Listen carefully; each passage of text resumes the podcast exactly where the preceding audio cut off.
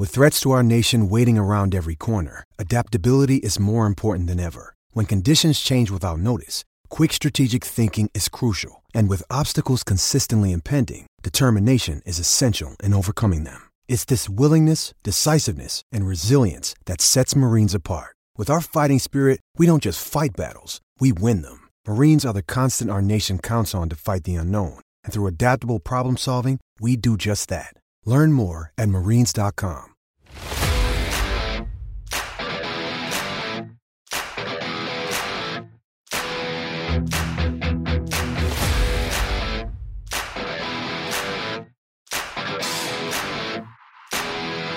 Hello and welcome to P F F Fantasy Football Podcast. I'm your host, Ian Harditz, and wow, Dolphins, Jaguars. Absolutely ex- exhilarating, everyone. It's uh, twelve ten in the a m Eastern time here in Columbus, Ohio, coming to you, but I am hyped after that performance uh, we just saw. Okay, maybe it wasn't the prettiest game out there, but definitely do have some fantasy takeaways. So I want to go through some stuff there and then go through some injuries, and uh, we'll get on out of here. So Dolphins thirty-one, Jaguars thirteen, as I said. This was a game that just honestly got away uh, from the Jaguars pretty early. It was fourteen nothing uh, by the end of the first quarter, twenty-eight seven in the third. It was just comeback mode, and it was not a good night for Gardner Minshew. And, you know, as someone, I've seen the, you know, tags from Cold Takes Exposed and stuff in the mentions calling, you know, Gardner a borderline Q B one uh, going in this game.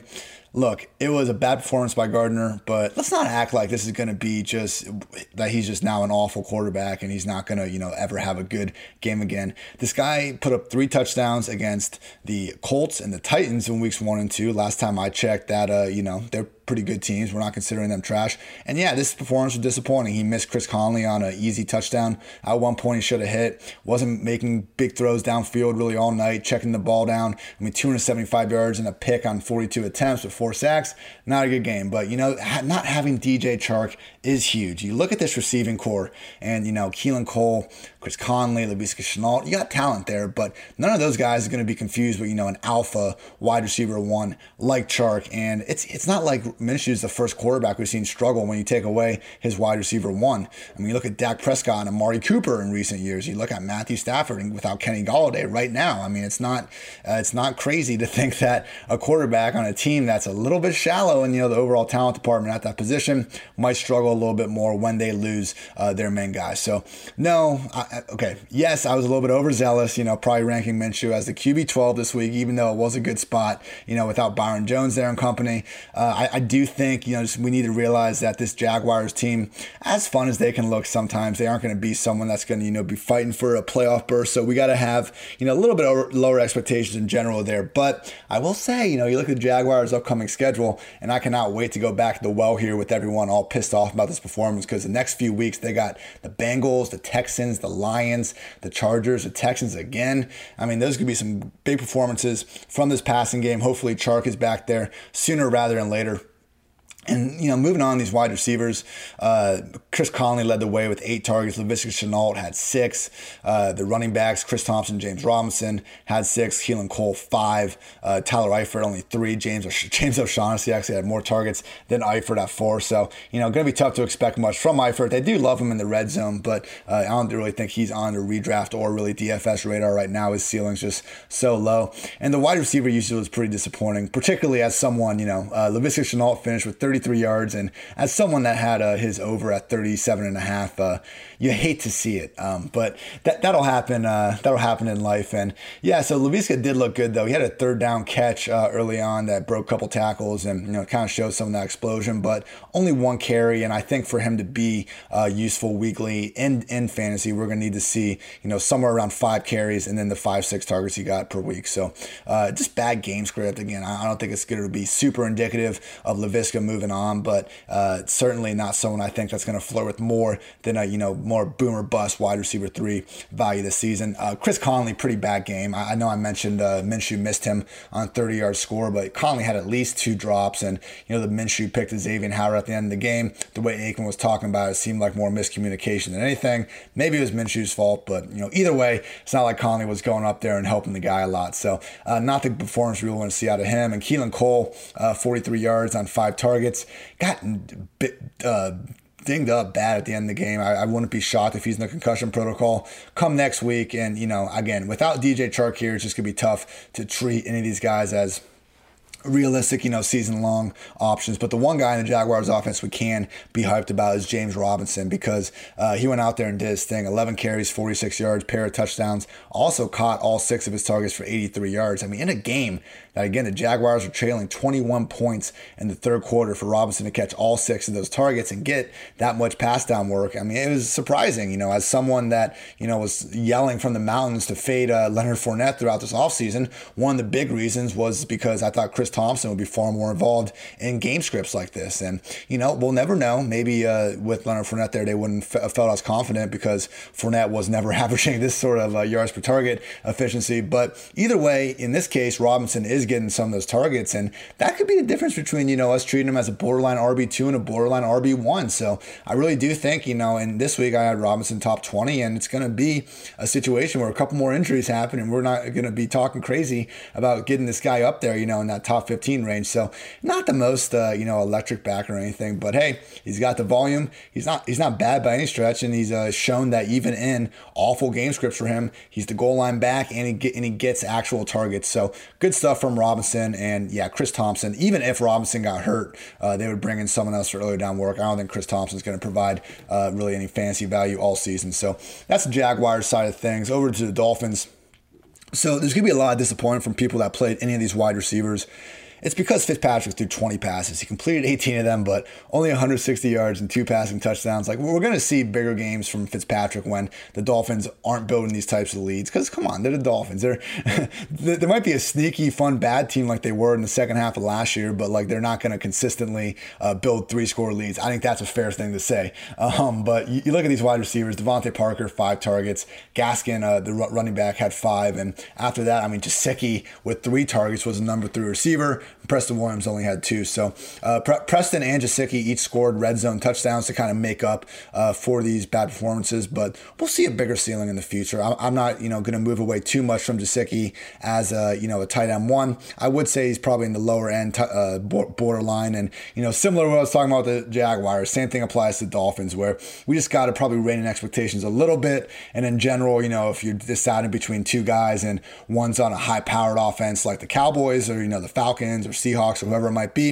and the other one's a Jaguars Dolphins guy, probably take the, you know, guy in the better offense, better team, likely higher uh, Vegas game total. So uh, Devontae Parker did lead the way with sixty-nine receiving yards, uh, caught all five of his targets. I mean, throughout the game, Troy Aikman kept talking about Uh, Parker, you know, can barely run out there and he's not one hundred percent.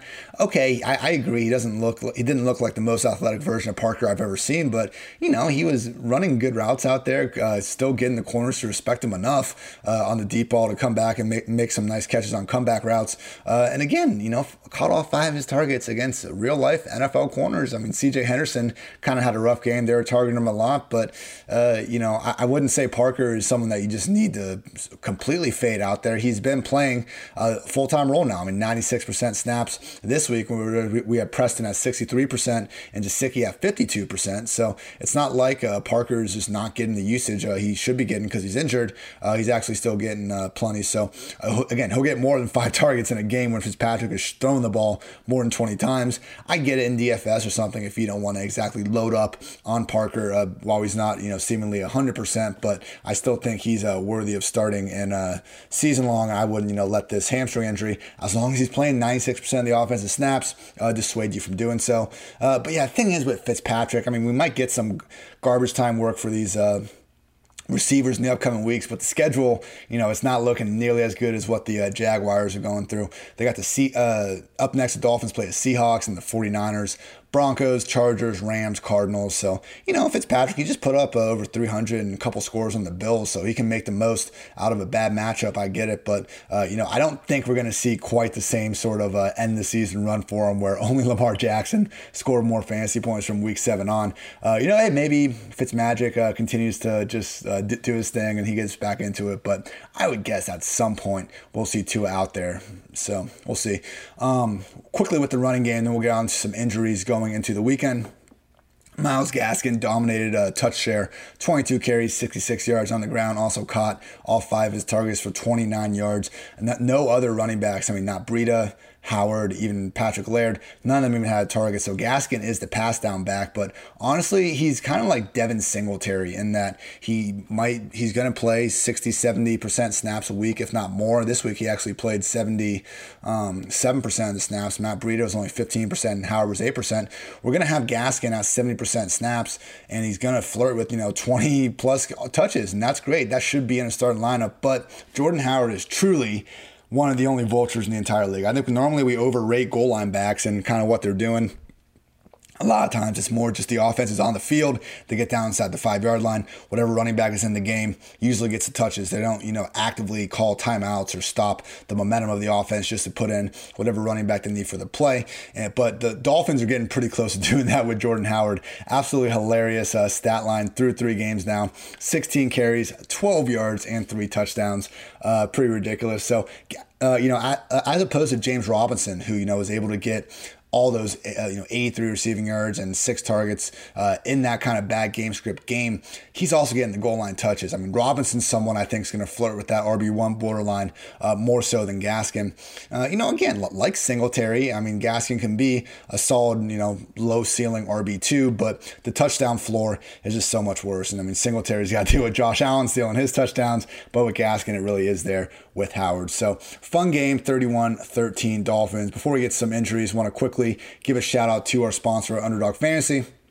If you like fantasy football, you need to be playing on Underdog Fantasy. It's my favorite new fantasy football app. Website and app are super slick and by far the best experience out there. Do snake draft games for real money every week. You draft a new team every week and get a shot at big prizes. The team that built the app is top-notch, and the customer support, best in the game. They're constantly updating and adding new features. Look up Underdog Fantasy on your app store or go to underdog fantasy dot com to play today, and make sure to use code P F F. After you do, let them know that I sent you. So on to some injuries for the weekend, and, you know, make sure to check out Uh, P F F's own Mario Pilato, who's been doing these awesome injury articles on the site. He goes through all the official injury report to give analysis on the fantasy relevant players, uh, tells you how bad the injury is, you know, if you should expect them to be limited when they're out there and what it might be. So uh, make sure you check that out for updates throughout the weekend. But starting things off, Christian Kirk, Arizona Cardinals wide receiver, is not practicing with a groin injury. He's number one in the N F L in average target depth. I mean, it's checkdowns pretty much to Hopkins and uh, Fitzgerald, not checkdowns, but just short passes to Uh, Hopkins and Fitzgerald. Uh, they're both like bottom ten in average target depth, but Christian Kirk is number one if you uh, lower the target threshold below ten. I was kind of looking in on him as a potential uh, D F S, uh, you know, uh, G P P play, and just hope they get one one or two of those big uh, big deep balls. But, you know, if he's going to be banged up, I think I'm going to be out on him if he's active.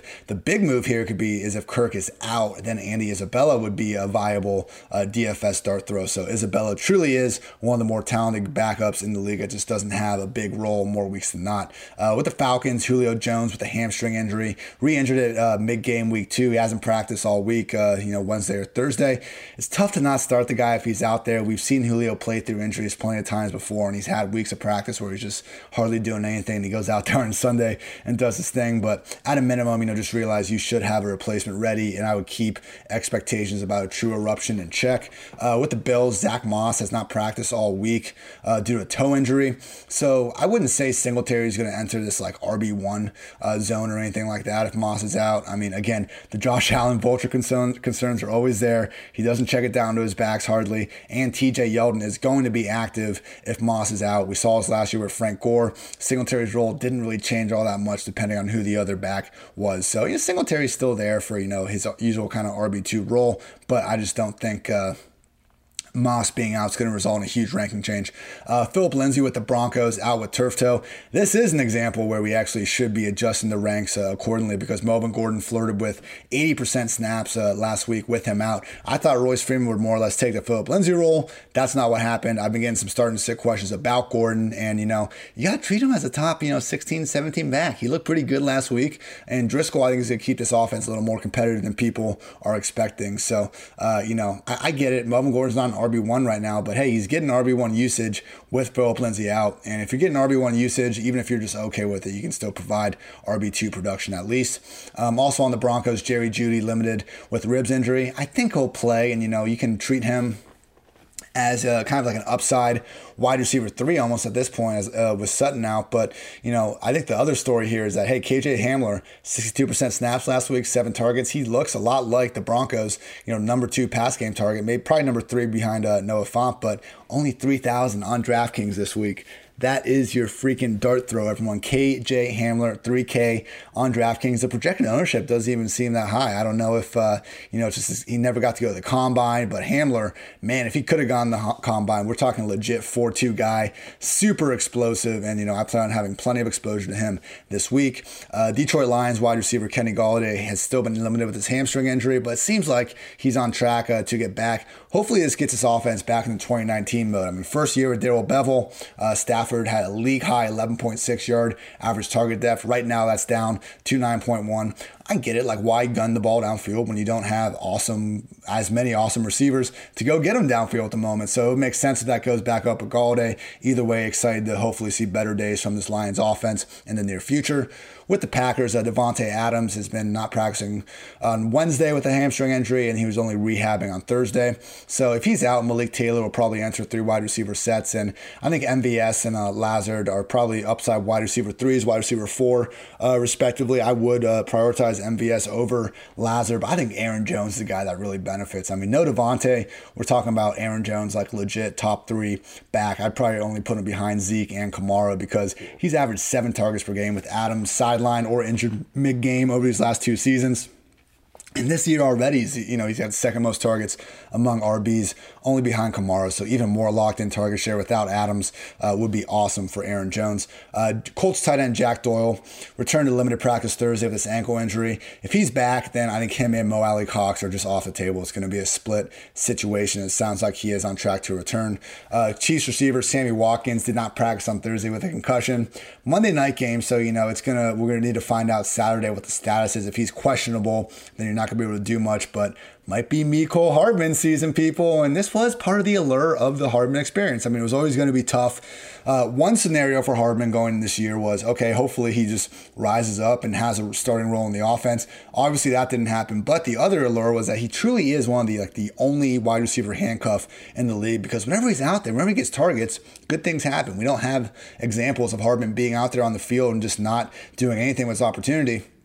It's just getting out there. And if any of Watkins, Tyreek, Demarcus Robinson go out, it becomes Mecole Hardman season, people. So I cannot wait. I'd be, you know, fine treating him as a top forty option uh, moving forward with Watkins out. Uh, Josh Jacobs with a hip injury and Darren Waller with a knee injury. Both have missed Raiders practice on Wednesday and Thursday. Seems like a potential workload management thing. I mean, both those both these guys were getting fed last week. But, hey, if they do end up being out, um, I do think Devontae Booker would be Jacobs' backup, not Jalen Richard. They've used Booker in that DeAndre Washington role. And, uh, yeah, yeah, I, I just think they view Richard as more of a scat-back type. Uh, Booker would be the one I would want to kind of jam in there.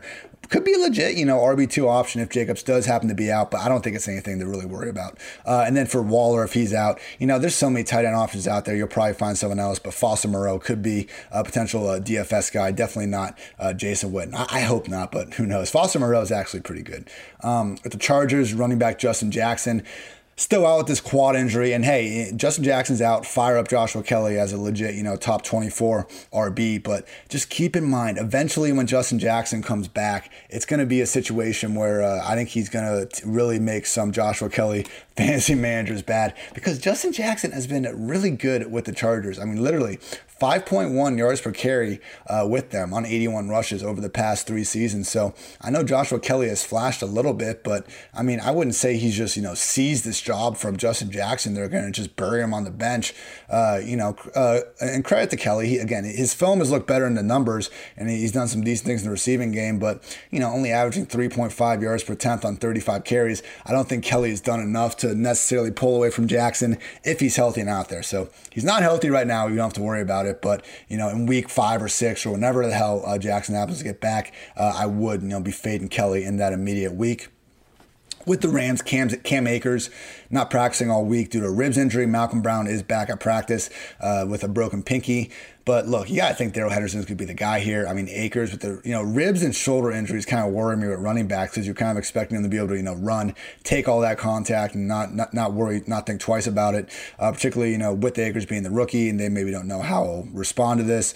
Uh, it just makes sense that Henderson will be the guy this week. He was the best back on the Rams last week. I know Brown's been playing fine. I think he'll still get some carries and touches if he's able to, but, you know, in, when your position's main priority is holding on to the ball, uh, should not be discounting this finger injury either. So, you know, definitely fine slotting in Henderson, the starting lineups of pretty much all shapes and sizes this week. Uh, with the Saints, got about six more of these, everyone. Michael Thomas hasn't been practicing all week with an ankle injury. Uh, I'm team Traquan Smith over Emmanuel Sanders after seeing it last week and kind of the roles they're doing. It did just seem like Smith more or less took Thomas's routes, but honestly, it's Kamara number one and probably Jared Cook number two. So, okay, like wide receiver three range for Traquan, that's fine, but I just would not expect, you know, anything near wide receiver one, even wide receiver two production. He's the wide receiver one on his team, but the number three pass game target most likely.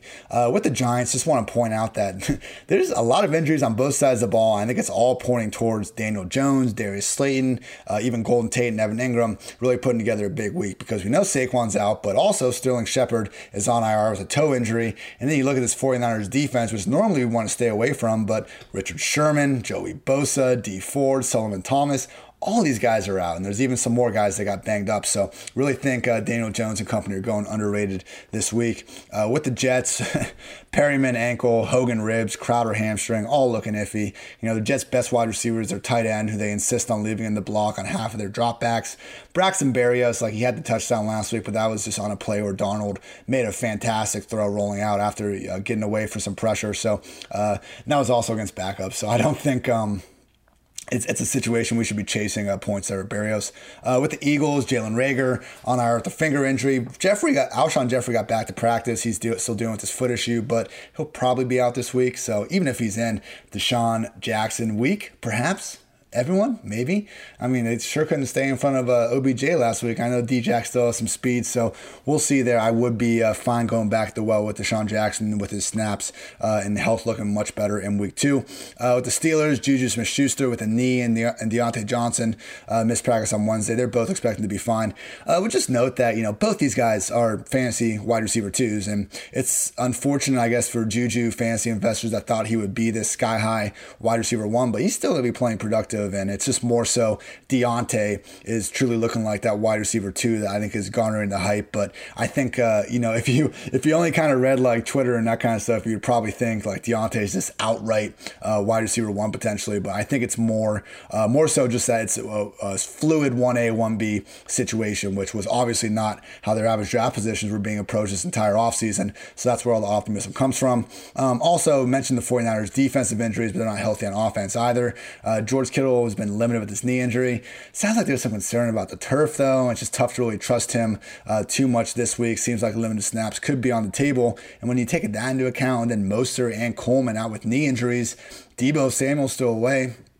Jared McKinnon looks like the number one playmaker out there that uh, Kyle Shannon's going to want to get the ball to. So, you know, I, I do have Mike Davis ahead of him. I, I prior, wanted to prioritize Mike Davis uh, in the waiver wire uh, stuff. But, you know, McKinnon certainly uh, viable for that starting spot this week. Uh, with the Titans, A J. Brown's still not practicing with a knee injury. So continue to fire up Corey Davis as, you know, top thirty-five receiver. And Adam Humphries and Jonnu Smith have some appeal again. Uh, Jonnu, by the way, fantasy overall tight end one through uh, two weeks. I don't think it'll hold, but definitely, um, you know, Know, top ten option, it seems like, throughout the rest of the year. What a beast. And last one right here, a Washington football team wide receiver, Steven Sims, D N P with a toe. And, you know, okay, you're not going to play him and or Inman or any of these wide receivers, but might just be time for Antonio Gibson to get there in the starting lineup. sixty-seven percent snaps last week. I thought he was going to be, you know, kind of the slasher pass down guy with Peyton Barber and or Bryce Love taking early down stuff. No, Barber got pretty much benched, and it was only McKissick and Gibson out there. So I think we're going to be in a situation after this week where everyone's going to be starting Gibson uh, moving forward. Love him this week. So a uh, quick word from our sponsor before we get out of here. Uh, Monkey Knife Fight, all first-time depositors at Monkey Knife Fight that put at least twenty bucks in their account while using promo code P F F will receive a free P F F Edge annual subscription, forty dollars value for just twenty bucks, and you can turn that twenty bucks into, into even more money while playing D F S and prop games. So go to Monkey Knife Fight, deposit your twenty dollars with promo code P F F today, and receive that free P F F Edge annual subscription. Thank you for listening. It's been the P F F Fantasy Football Podcast. We have shows out every Monday, Tuesday, Wednesday, Thursday, Friday. Have some guests on for the Wednesday and Thursday episodes to break down the week. And then I'm always here solo reviewing the games after Monday, Thursday, and Sunday night. So thank you all for listening. As always, I uh, wish, wish all you the best of luck in your week three matchups. Go make that money. Go get those wins. Go inspire the fantasy squad. And just have a great overall weekend. So take care, everyone.